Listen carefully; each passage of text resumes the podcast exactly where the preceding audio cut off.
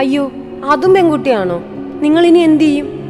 എന്റെ മോൾ ആമ്പിളാരെ പോലെ ഭയങ്കര ധൈര്യമാ, എല്ലാ മരത്തിലൊക്കെ വലിഞ്ഞു കയറും. നിന്നെ ഇപ്പൊ കണ്ടാണ്ടല്ലോ, ആണാണോ പെണ്ണാണോ എന്ന് തിരിച്ചറിയാൻ പറ്റണില്ല. കുടുംബത്തിന്റെ സംസ്കാരം തുലയ്ക്കാൻ മേല ഇതുപോലെ ഓരോന്നിട്ടുകൊണ്ട് നടക്കരുത് മോളെ. അവൻ വന്നല്ലോ, ഇനി അവൻ വണ്ടി എടുത്തോളൂ. നോക്കടാ, ആ പെണ്ണ് സേർട്ട് വലിക്കുന്നു. ചുമ്മാ ഷോ ആണ്. ഇവർക്കൊക്കെ മര്യാദക്ക് സേർട്ട് വലിക്കാൻ അറിയാമെന്തോ. അവരുടെ മുഖത്ത് ഒരു അഞ്ച് സെന്റിമീറ്റർ പുട്ടിയെങ്കിലും ഉണ്ടാവും, ഉറപ്പാണ്.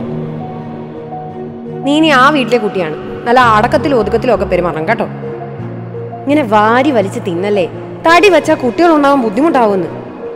ആദ്യം ആണുങ്ങളെല്ലാം ഇരിക്കട്ടെന്നേ, അത് കഴിഞ്ഞിട്ട് നമുക്കെല്ലാവർക്കും കൂടെ ഒരുമിച്ച് കഴിക്കാനിരിക്കാം.